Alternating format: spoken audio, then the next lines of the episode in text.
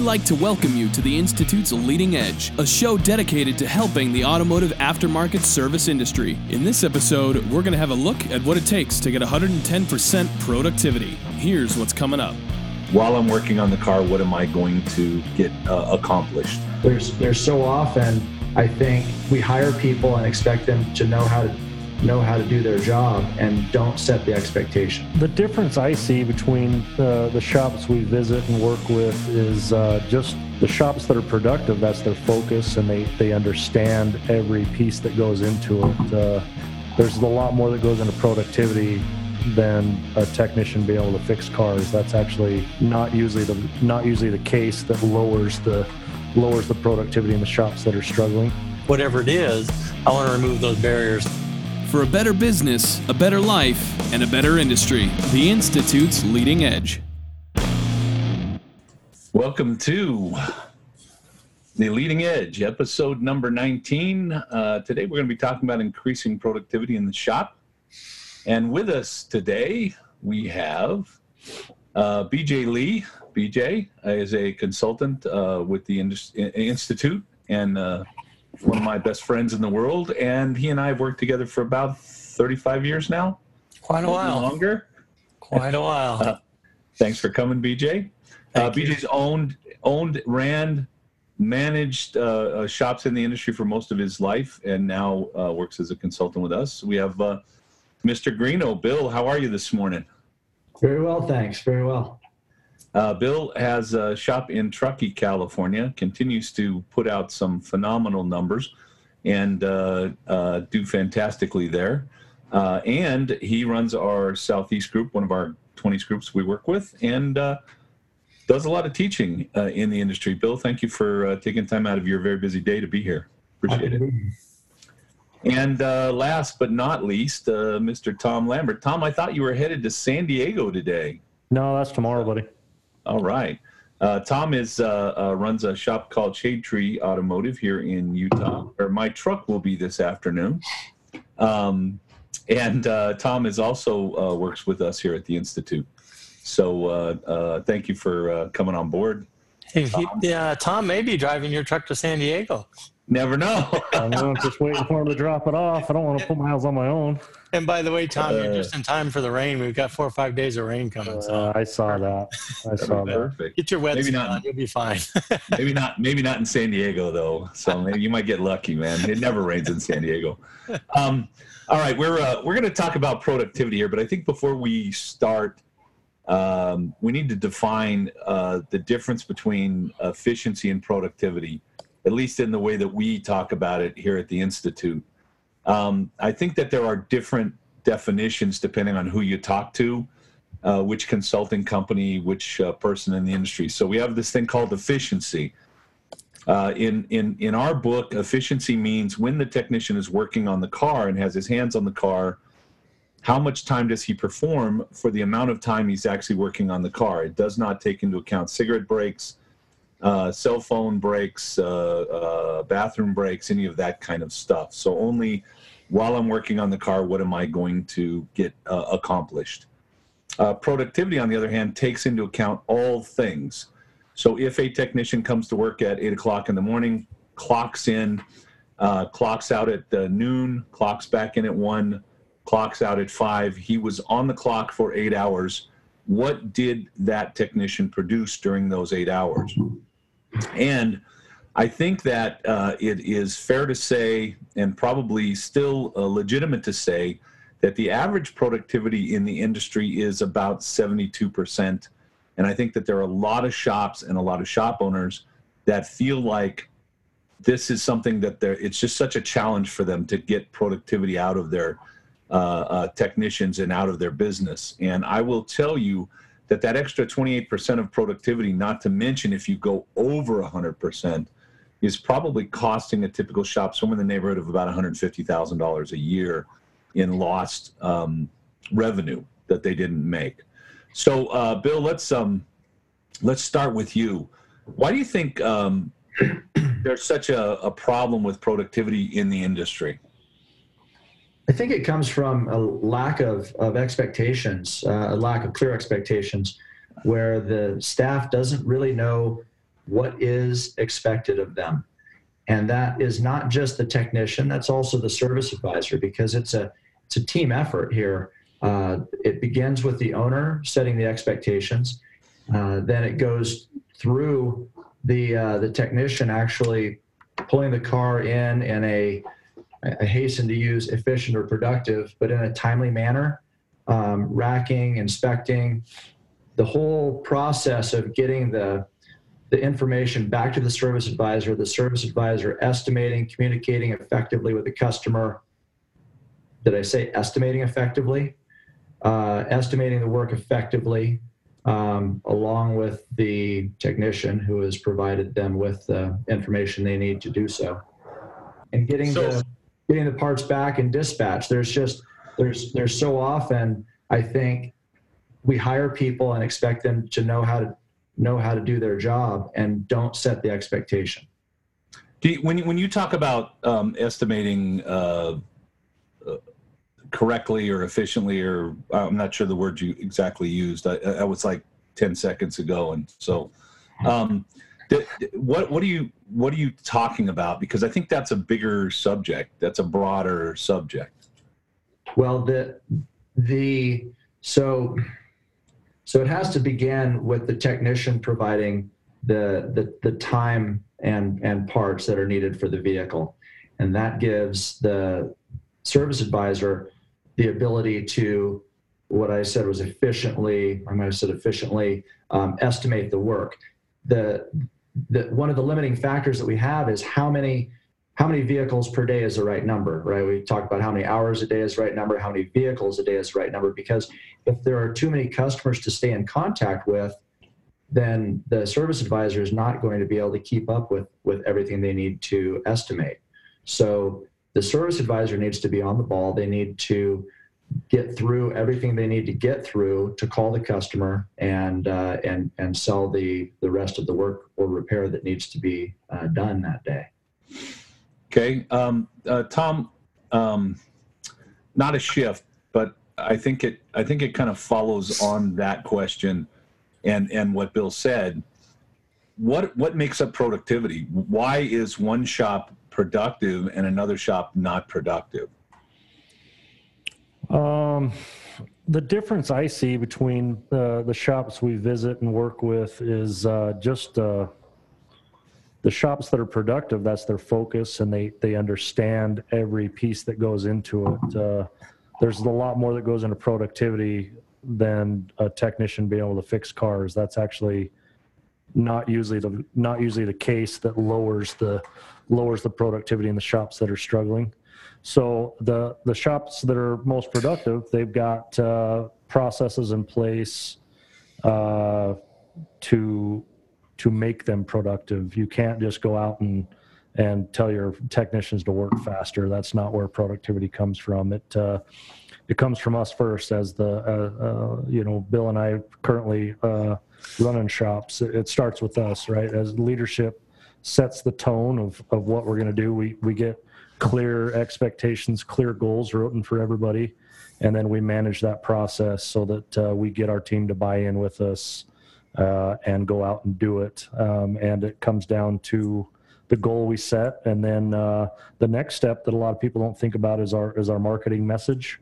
Um if you're bringing in the wrong customers uh, that uh, are bogging down your service advisors, uh, that uh, affects uh, productivity. A lot of people forget that missing link.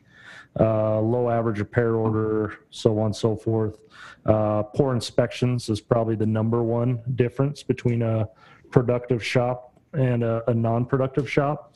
That probably seems strange to some people because uh, an inspection is uh, typically unbillable hours, right? Um, so why would an inspection process make you more productive? It's because uh, you properly inspect the vehicle, you properly estimate the vehicle. Advisor sells you more time per RO, therefore you're going to rack less cars, so on and so forth. So long, long answer, I guess. Sorry. The, there's just a lot of pieces that play into it that most people don't understand all those little pieces. It's not one it's not one thing. It's probably about 10 to 15 things that make you productive. Most people don't know all those things.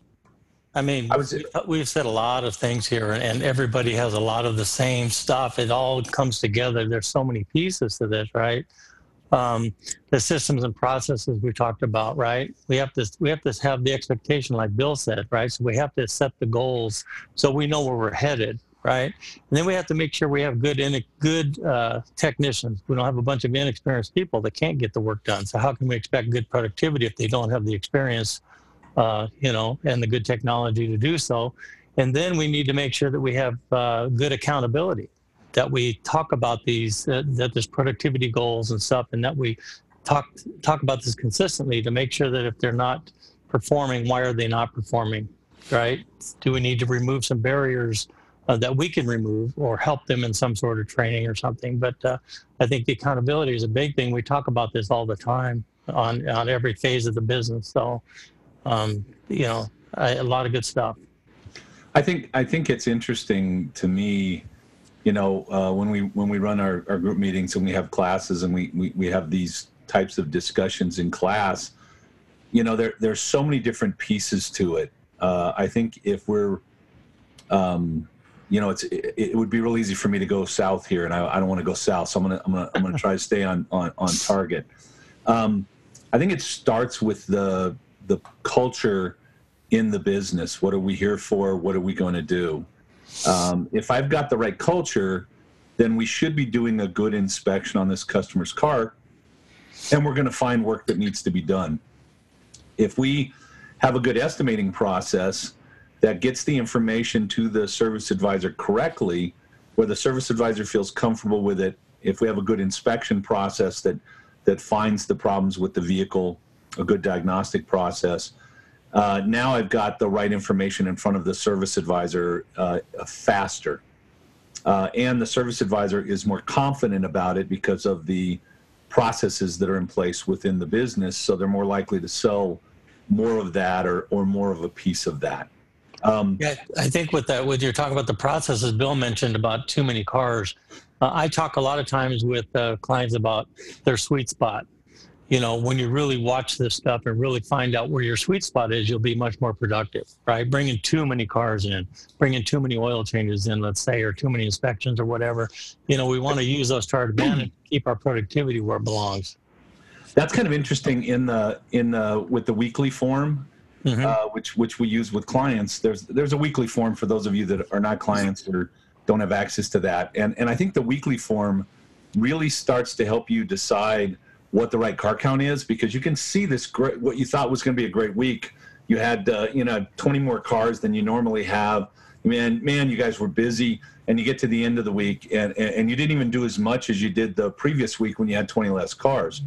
Um, there's a Oh. sweet, It- a right number Right. I wanted to mention that, you know, when you start seeing too many cars and they can't get the cars done, you start seeing the opportunity fall because they're not taking the time to inspect the cars. And that's not doing a justice for your technicians, the shop or the or the client, you know. So um, uh, let me go to let me go to Bill. Bill, um, what is the process uh, for? Uh, um, we're going to go to Tom in a minute, but but Bill, what's the process for uh, uh, sending the information from the technician to the service advisor? What is your process in your business? The process in our business for getting the, the information from the technician to the service advisor is, is first done digitally. And, and then, uh, and then the paperwork comes forward. So there's a, there is a, uh, a repair order and, and, uh, and then that, that gets walked forward along with the keys up to the, up to the service counter. Um, but first the, the digital inspection sent and the digital inspection includes any any diagnosis that happened as well as the uh, what we call our red check inspection. Do you have the do you have the tech I always say and this is how we did it in my shop. I need as a service advisor I need four pieces of information from my technician. I need to know what's wrong. I need to know why the technician believes it's wrong. I need to know what parts the technician needs to do the job correctly and I need to know how much time the technician believes the job is going to take. Is that in your process? Those four pieces of information? 100%, 125%. And Okay, just And- wanted to make that clear. the Right. best thing I, I've ever done was uh, my most recent hire is a young lady uh, who had a little bit of service advising experience from a glass uh, windshield shop. And she knows very little about the whole rest of everything out there. And uh, that that completed the missing pieces for our training uh, with the uh, with the technicians providing all the information to the service advisor. Because before our service advisors always at least pretended to know everything that needed to be done on a car. And uh, even if they didn't. Now i've got a gal who says hey i don't know anything write it down and i will estimate it and sell it thank you very much Okay. Uh, Tom, I want to I want to step uh, uh, one step back from that. Even um, there's an idea out there right now in our industry that it doesn't matter um, how many cars you work on, uh, as long as you have the right amount of dollars come through your shop in the right amount of time. So you know we have the the dollars per hour, dollars per day, etc. Is there a point where that can become a problem or does become a problem for the business?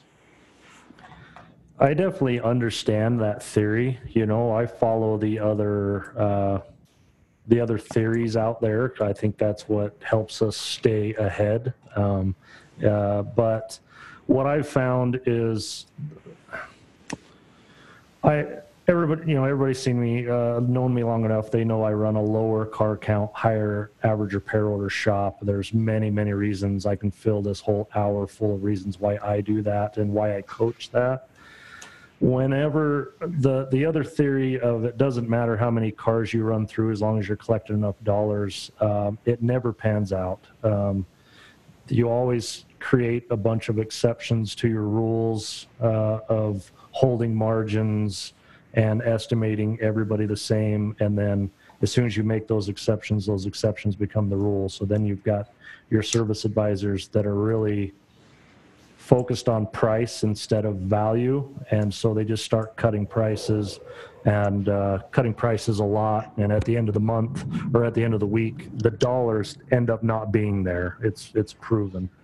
So um, so i don't know if that answers your question or not. Uh, i'm, I'm I, I, I think there's a uh, there's a little more clarity that I that I want out of that. So I'm going to probably speak about it. Um, marketing matters, and the number of cars that come through my shop matter because there's time spent uh, with every car and everything uh, that is time that I don't recoup money from. So if I bring in a lot of uh, uh, $300 jobs, uh, even let's say that we do the same, um, you know, we're going to do, I don't know, uh, $9,000 worth of work in our shop today. That's what we need to do in order to get the dollars in the bottom line. And uh, one guy's going to do it with a $900 average repair order. That's 10 cars. Another guy's going to do it with a $300 average repair order. That's uh, that's uh, 30 cars. Um, but if you get 30 cars in, you still get your 9,000. You still make the money you need to make. The problem now is that I have the same maybe two service advisors dealing with 30 cars instead of 10.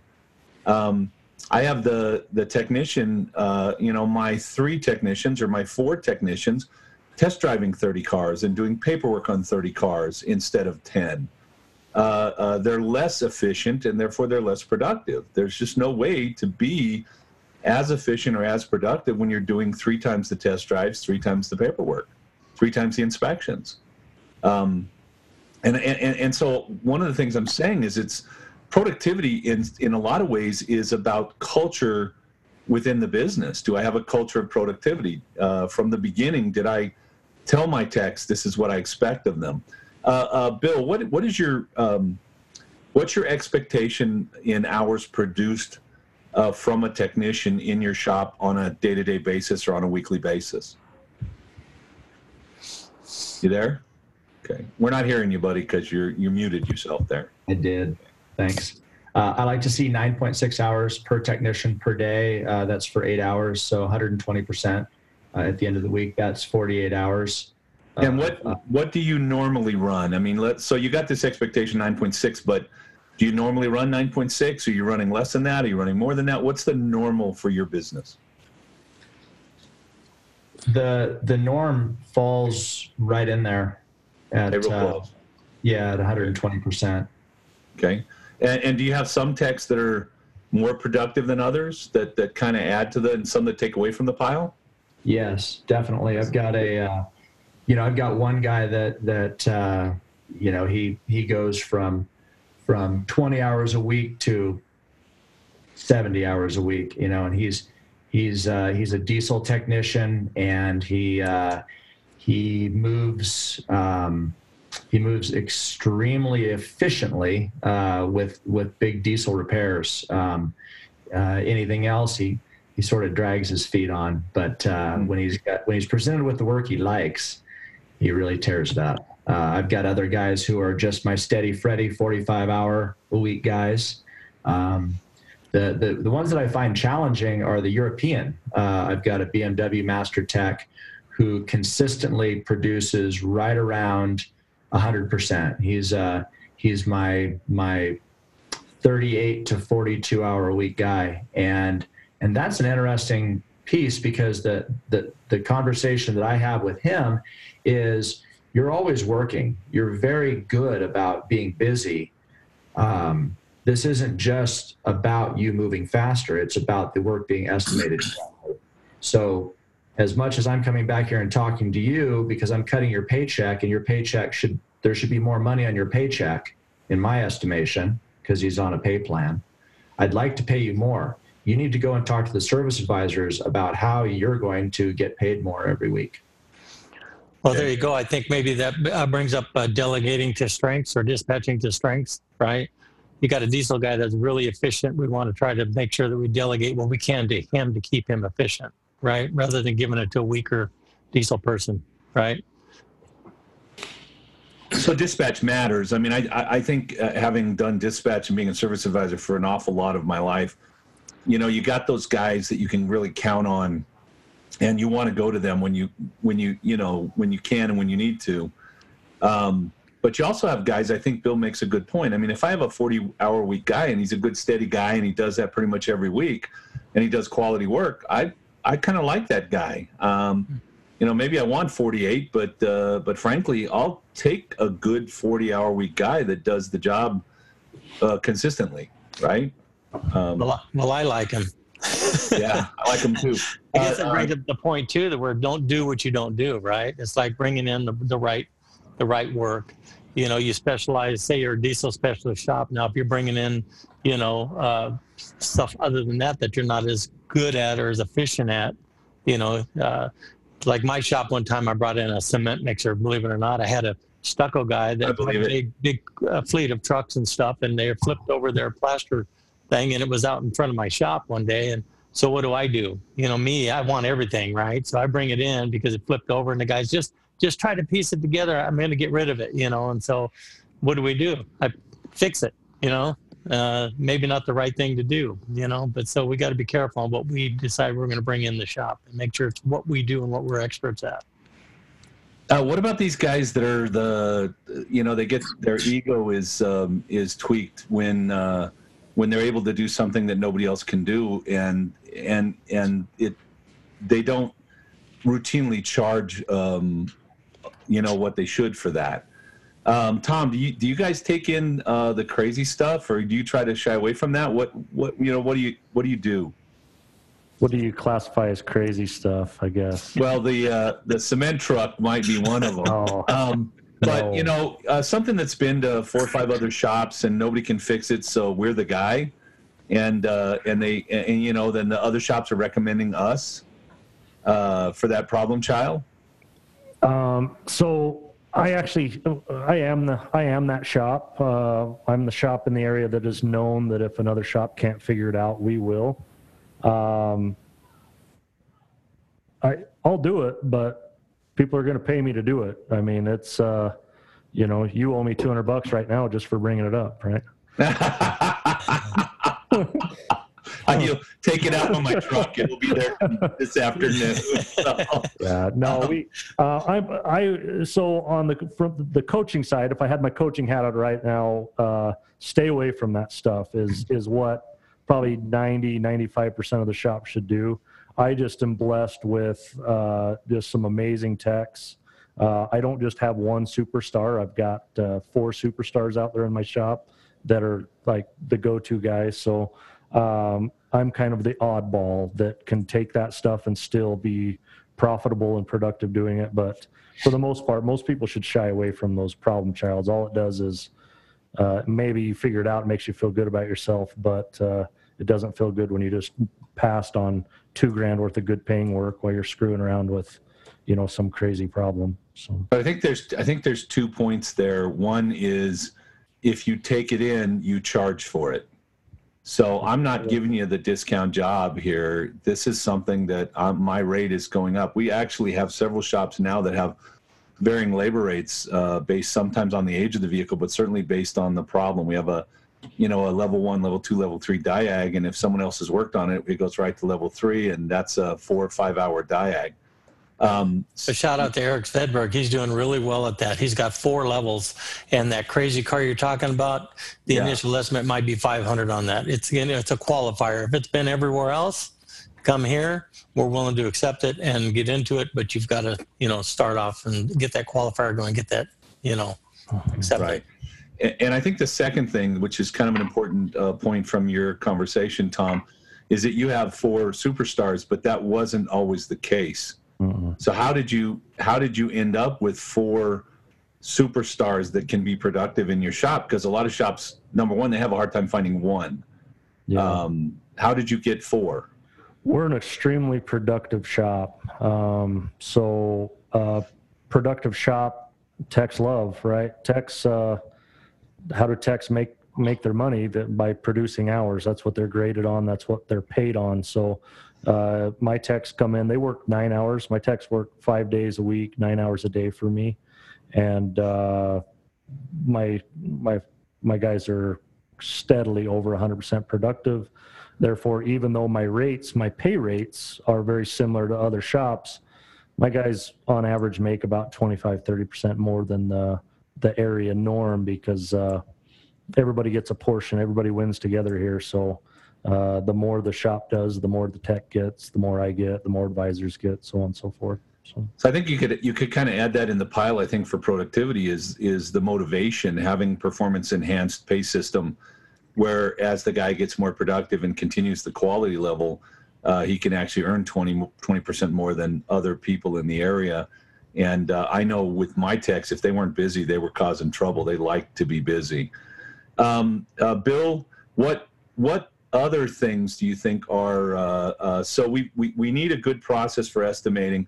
We want to be bringing the right customers in. Uh, we got to be make sure we're charging right for it. What else is in the productivity uh, place? Um, I'm gonna I'm gonna say something that might be inflammatory to to some out there, um, and it's an observation that I've made over the years uh, in in my shop as well as shops that I that I visit, and that is that um, you can make great money and run a great shop, a really good shop anyway, with B techs. Um, and and the reason I say that is because a shop that runs with with B technicians and maybe and and I'll I'll leave it at that with with uh, two or three B technicians, they they will take in all the right work because they won't be able to do engine jobs. They won't be able to do those really complicated diagnoses. They won't be able to get into wiring looms and extremely difficult electrical. Uh, and and so they'll turn all that work away or or help the person to the right shop where they can do it send them over to shade tree and they will just they'll spend all their time changing alternators and doing 60ks and 90ks and and uh, and you know repairing no no crank no start situations and and make a lot of money being very productive and and with that i've seen many times where the bring in let's let's use diesels for example a, diesel a diesel repair on average for a for a uh, drivability issue is is well over two thousand dollars. So when you're bringing diesel work in, you've got to have an extraordinarily talented a technician if you want to do diesel work. And what you're going to find is from time to time, um, maybe even more often than time to time, you're going to have work walk away. So you're going to get the original diagnosis, and then you're going to estimate the work for five thousand dollars, and the person's going to going to either take it for for a uh, a um, second opinion.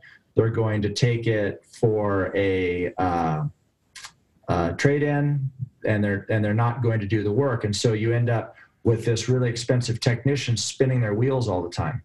So I, I guess to to wrap this up, um, if you're out there and you have B technicians and you're thinking, oh gosh, I need some A technicians, there there are problems that come with having A technicians, and the and the problems are is taking on the wrong kind of work, taking in work, and and what I say is just because you can doesn't mean you should. Just because you can replace motors and rebuild motors and build race car motors for customers in your general repair shop doesn't mean you should. It's it's kind of interesting from the consulting aspect, having looked at you know uh, probably more than two thousand businesses. Um, workload, the kind of work that you're working on, actually has a great effect on your business, and it can be a it can be a very positive effect or very negative effect uh, if you've got the right work coming in your shop. I think. Um, you know, we had a shop in uh, uh, San Jose area, a big Subaru shop, and all of a sudden we're doing a whole lot of motors uh, on Subarus, uh, maybe four a week, and there's no margin in motors, and so parts margin uh, dropping through the floor. Now here's a point where you say, well, but we were bringing dollars in, and that's that's probably correct, except if I was doing brake jobs and coolant flushes I'd be making more money than I am doing engines. I can get more of that through. It has a higher margin. It puts more dollars in the bottom line. Um, so sometimes I think uh, car mix is important. All right, I'm going to stop here. Uh, a brief commercial. Uh, our new uh, advisor mastery program is now open for enrollment for our second group, which will be starting in April. Um, and you can go to iforabe.com forward slash mastery to see that information. Uh, we have a class uh, on February the 7th and 8th here at our training facility in Ogden. Tom and I will be teaching. Very excited about it. Uh, it's a marketing workshop and it's uh, titled What's Your Message? Are you bringing the right customers in? Are you messaging well? Um, and uh, I think the write up says you can have the best service, the most talented technicians and service advisors who care to a fault, but if your potential customer doesn't know about it or you you you don't exist. Uh, having a consistent and focused marketing message uh, is essential to growing and maintaining a business today. And if you're not uh, if you're not doing that, I think you're in trouble. So I think one of the back to our, our subject today, I think one of the really key important parts, and I think we've kind of been uh, uh, talking about it, is am I bringing the right work into my business? Uh, to allow my people to be as productive as possible or or not uh, you know kind of almost depending on who who my my people are.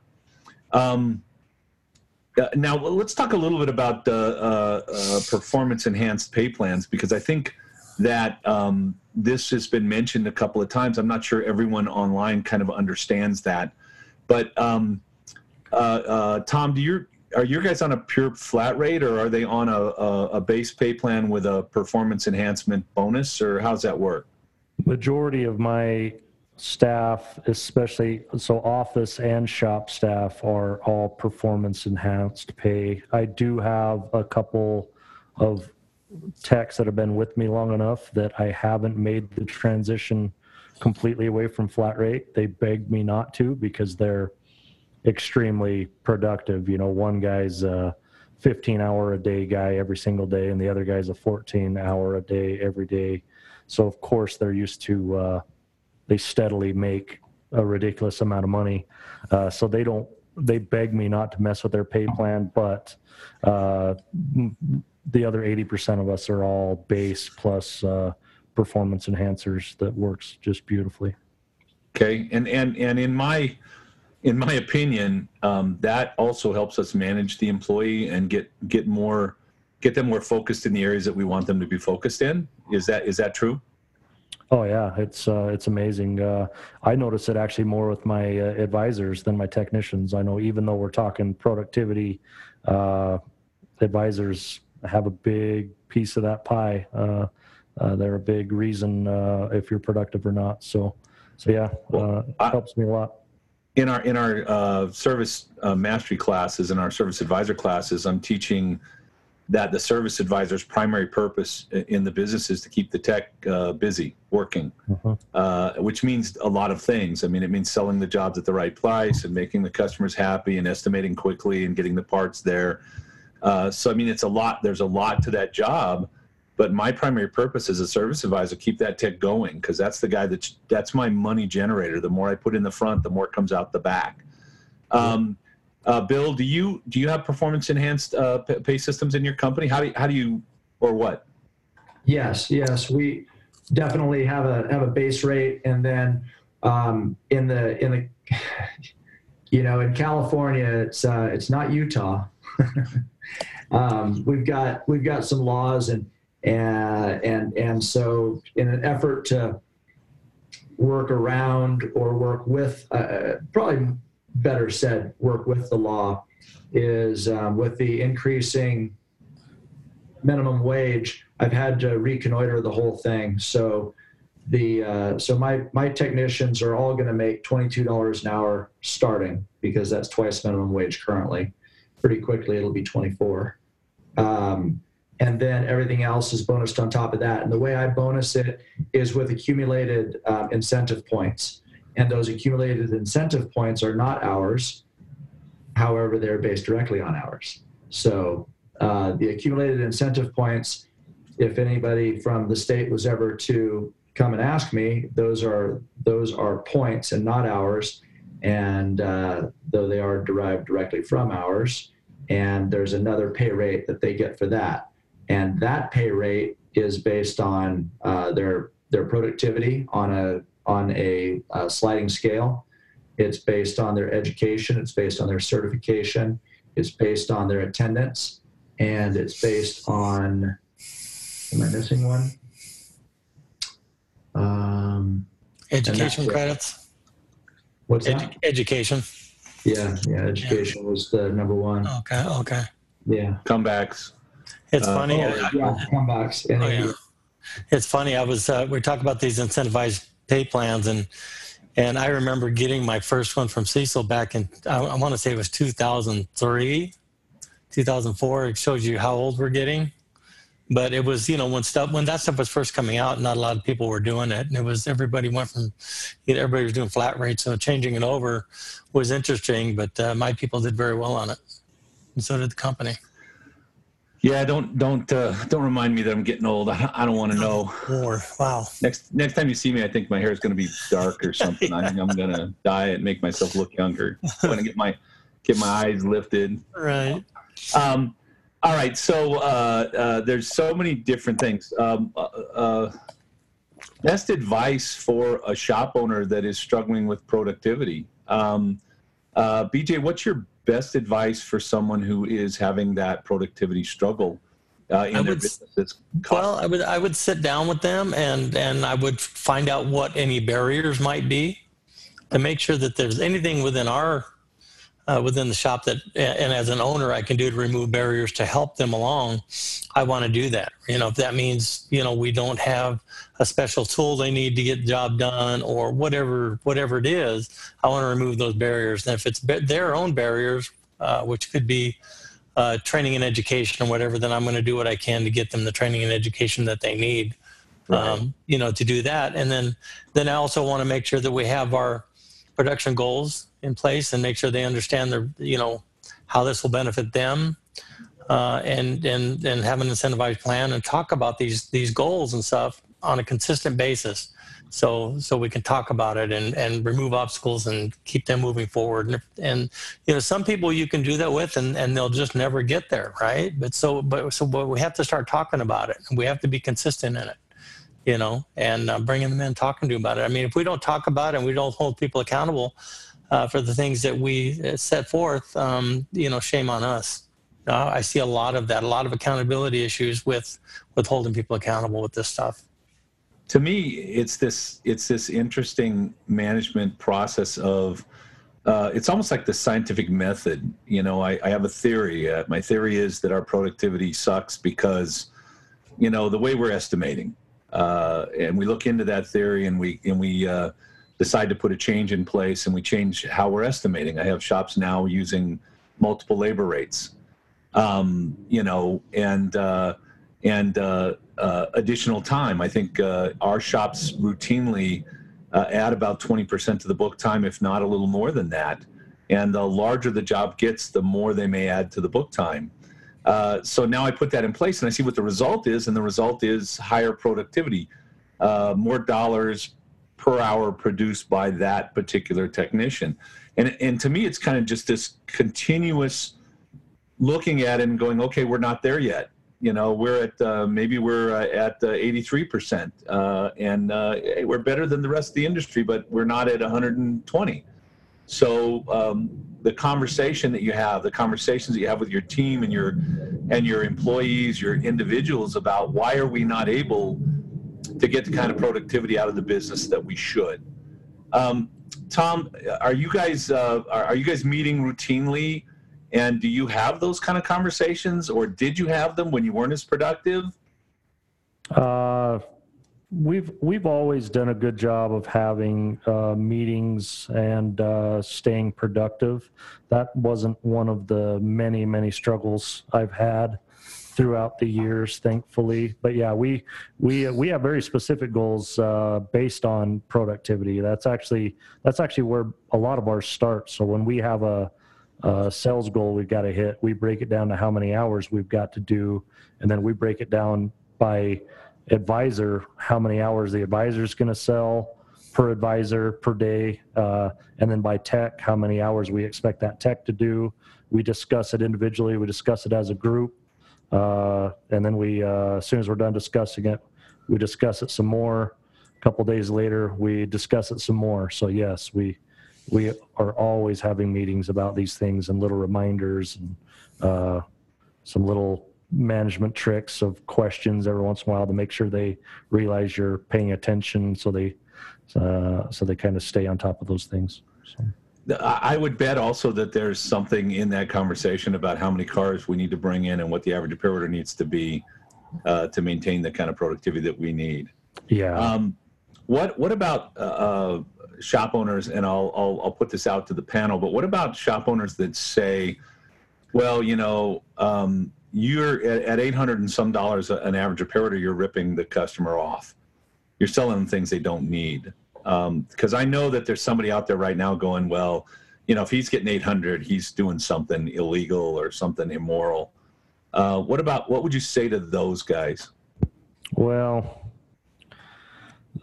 the average opportunity in my shop is now up to about $2,100. Um, so my, and I, so you can do the math. I only sell an average of about eight to $900 on average of that $2,100. So I'm, I'm selling way less than 50% of what I'm seeing. Um, because no, we're going to find it. We're going to talk to every customer about it. If, if we find $2,100, you better be telling the customer what you see. You can't be hiding that stuff.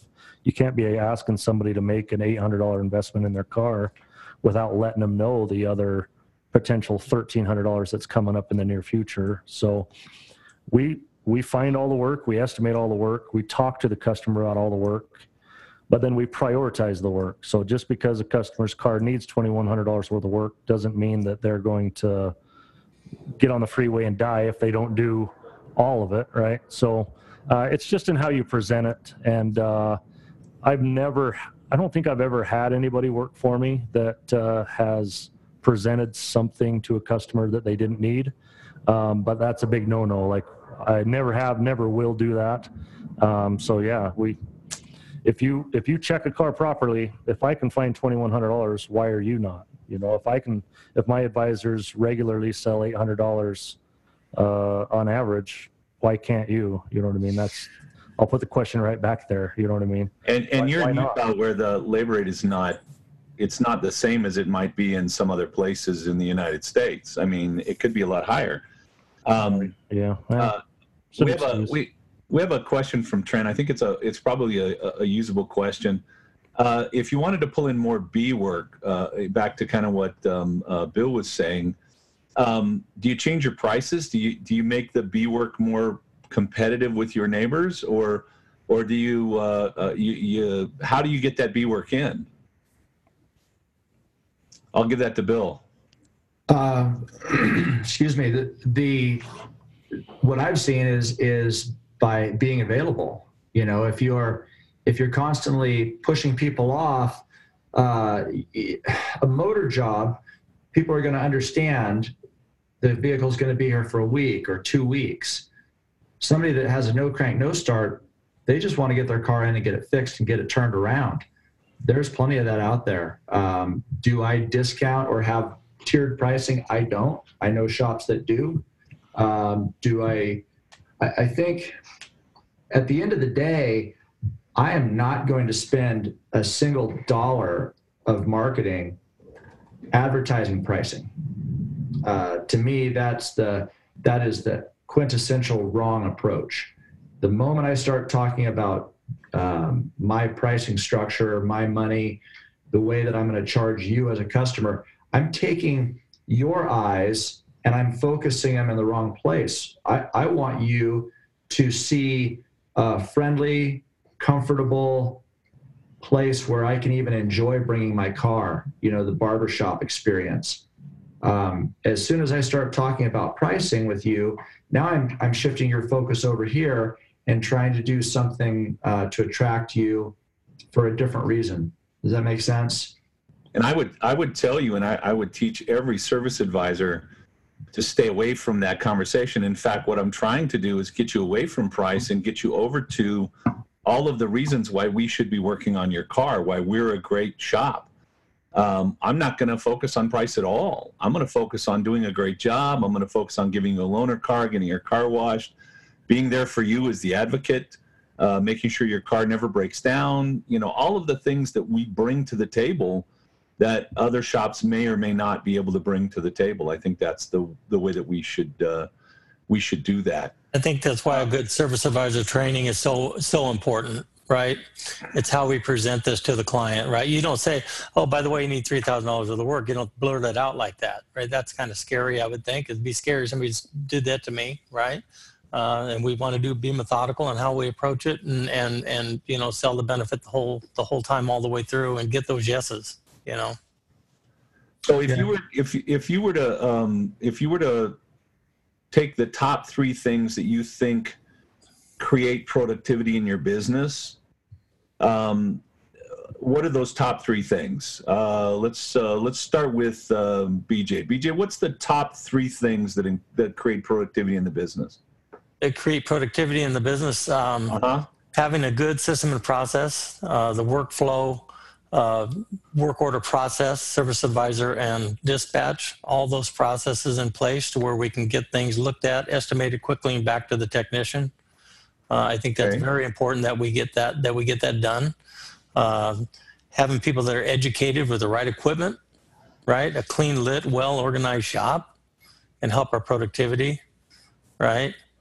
Um, having the goals uh, and the incentive to drive them, right? And having those uh, conversations and removing any barriers along the way that we can. All those things are all going to help uh, with the productivity. But um, I think, you know, right off the bat, if we don't have a good process in place and we're all going different directions and we don't know where we're headed, that's a big no-no. Okay, Yeah. Tom, what are your what are your top three? Oh, it's too hard to pick three. So I would say number one uh, contributor to productivity is your inspection process. You got to be finding uh, all the work, the right work. Uh, from there um, would probably be controlling your car count. You have to find that sweet spot. Um, too many cars lowers productivity. Not enough cars uh, actually doesn't hurt it as bad as too many, uh, if you ask me. And then third is probably a good management process. There's got to be there's got to be a strong manager in your in your facility, whether that's you or your lead advisor, that is setting the goals, following up on the goals, gaining agreement on the goals, talking about the goals again. So there's got to be a good manager and management process. Is uh, those are my top three. So, so uh, if I understand you correctly, at least on that last one, somebody's paying attention to the productivity on a regular basis and keeping people focused on getting the work done and managing yeah, that. Yeah, you can't just write a goal. Okay, Mr. Tech, I need nine hours a day out of you every day for the month, and then uh, and then wait and see what happens, and just hope that it adds up at the end of the month. That's not how management works. That's there's got to be somebody with their finger on the pulse every hour, every day, every week, every month. So. I think Hope has a really good place in your business, um, but it isn't there, right? It's not there. Um, I have to believe that we can do the job. I have to believe that my staff is capable of doing the job, but I have to do everything possible to make them able to do the job.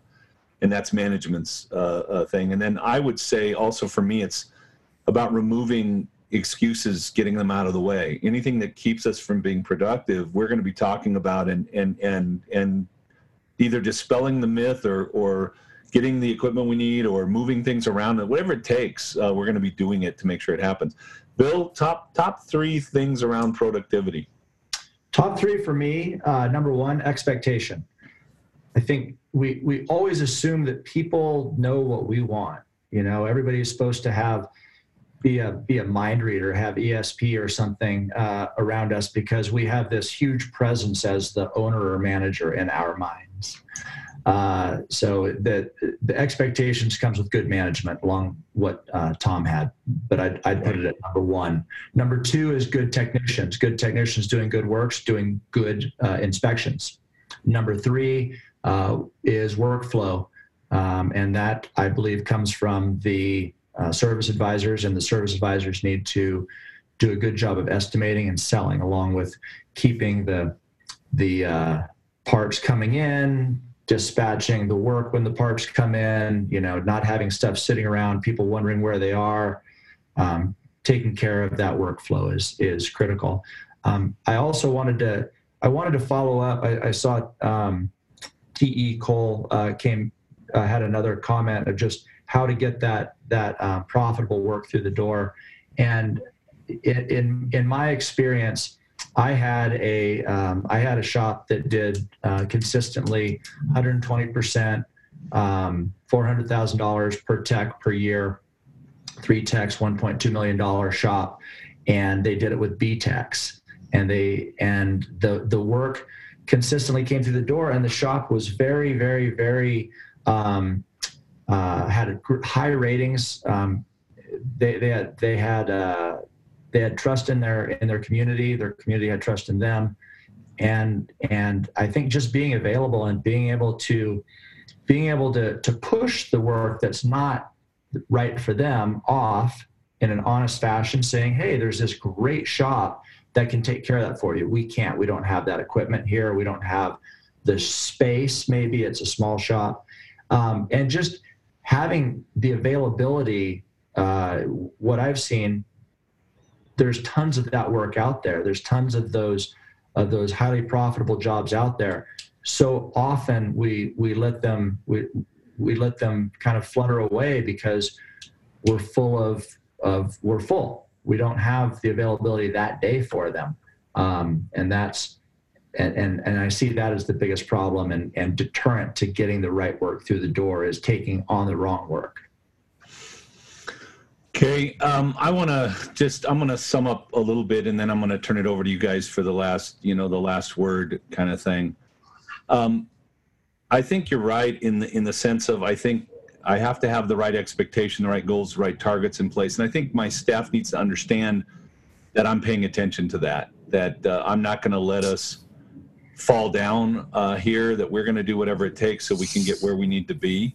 And when they believe that, I think they start to act differently in the business. I think I need to have a good management process that allows me to look uh, along with my staff at the issues we have within our business. And then I have to be willing to fix those things, even sometimes when it's my fault and not their fault, uh, especially when it's my fault and not their fault. Um, I, am in shops all day long and you look at low productivity and it's 8.15 and the tech is still standing there with no work to do uh, because there's 15 tickets sitting on the counter and they're unorganized, they're not dispatched. Um, I think there needs to be some pressure on the business from the management, uh, some push. Uh, hey, we know you guys can do it. Uh, uh, this is where we need to be. And I think without that pressure and that push, we're in trouble. Obviously, I think uh, great people are absolutely necessary. Now, um, process comes into play here a lot because a good process will make a good person a great person. Um, a good process will make a great person even better. Uh, so you can have great people and terrible process and ruin people. But if you have good people and good process, you're going to get a lot more out of your business. Um, and and, uh, and and obviously, I think you know having the right kinds of customers walk through your door. If every car that walks in is a heater core, uh, maybe we're in trouble. Or if everyone that walks in is, a, is head gaskets, maybe we're in trouble. Uh, I need to be doing the right the right work. All right, now we, we we're uh, we're getting towards the end. Uh, as usual, this goes by way too fast, um, and there's so much more that could be said. What um, uh, what is your advice for the shop owner who is struggling with productivity? That's that, that may be listening to this. What what should I do? Maybe you know, help help me out here. Uh, I'm struggling in my shop. We're at 72%. I've done everything I think I can. I can't get my people to do the work uh, in a faster way. Um, BJ, what you're first. What's your advice? Uh, I would sit down and talk with them and find out uh, what those barriers are. Why are they not achieving that 100 or 120 percent productivity? And find out what those barriers are and work with them to remove them right? It, who knows what it is? We don't know until we until we talk about it. But if we don't talk about it and we don't find out and remove those barriers, we're going to be in the same boat. So we want to make sure we're doing that consistently, right? And and we do it on a weekly basis. Uh, with our clients, right? We track productive, track a lot of things, but but productivity, right? So we can track our productivity this week. If it's not what it should be, right? We want to talk about it that week or, or Monday. What happened last week? What did we do wrong? What, did, what could we do right? You know, remove barriers to make them better the next week. Because, you know, if we wait 30 days down the road, you know, we could lose 20, 30% productivity, and that equates to dollars for the shop. It equates to hours and dollars uh, for the technicians. So, I, you know, it's just very important that we that we talk about this and don't make excuses. Right? We have so many people that make excuses instead of just getting it done. I think if I, as a consultant, if I could like just, if I had one magic wish, you know, just that, uh, that spell that would get rid of all people's excuses and just every time they try to say an excuse, they would, uh, uh, uh, you know, it would just be so good. Focus on solutions. Stay away from excuses. All the time you spend on excuses, it, it doesn't help you solve a problem. It never helps you fix anything. Uh, Bill, uh, I'm having a hard time with my guys. I, am working hard, but I just can't seem to get them moving. What do I do? Well, it, you know, who who's not moving? Is it everybody? Uh, I'd say no matter what the problem is in your shop, you've got to own it. It's your shop. It's your problem. You've created it. You've allowed it to happen. Uh, however you want to look at it, it's your deal. And so, what are you going to do about it? Um, you're and, then and then you know how, how much do you expect out of yourself? You need to you need to understand that you as much as you're responsible you're not going to be able to solve this problem all by yourself. So i'm going to sit down and i'm going to ask each person individually and and what they think. I'm going to write all those things down how they can be more productive how they can be more efficient where the problems lie and then I'm going to put put all those things together in a consolidated list. And we're going to sit down as a group and and hash them out. Uh, if I need to close the shop for a day to really emphasize the importance of this, I'm going to. If you're not if you're not making money anyway, or you're not making the right kind of money, um, your shop's going to shut down anyway. So so close it down until you know until your people understand what it is that you need to do. It what what's your pricing based on? You know what are your how much money do you need to make? How much money do you need to pay the rent? How much money do you need to keep the lights on? How much money do you need to make to pay them what they're worth? Th- these are all this is where it all begins is is how much work can you get done? We, we, we create a lot of our own problems. We live in them for a very long time and then we're surprised by the problem. Um, we need to be uh, own, own them. I, I agree with that 100%. Tom, uh, last word. Uh, what are you going to tell this this uh, person that needs help? Yeah, I'm on the similar side of, of Bill's. It's it's it's likely you. You're you're probably the problem. But the good news is is uh, the four of us that are on here right now are probably some of the best at diagnosing what's wrong. Uh, for me to diagnose it, I'm a numbers guy. So there's some numbers I'm going to ask you to track for me for probably two or three weeks. Report back, and then we're going to use those numbers to properly diagnose it. You know, back in our younger years, we diagnosed cars. Now that we're slightly older, we diagnose business problems. Uh, we're very good, very uh, efficient, and productive at doing that. So uh, reach out for help. Uh, there's some very simple tools available to you so that uh, we can help you through it, is my advice. Okay. Um, I want to thank everybody for being on the panel. As usual, it's uh, time has gone by, and we're going to run a minute or two over. Um, uh, thank you, BJ, Bill, and Tom, uh, for all your words of wisdom. We appreciate your help here at the Institute, and I know all the shops that we work with uh, love what you do.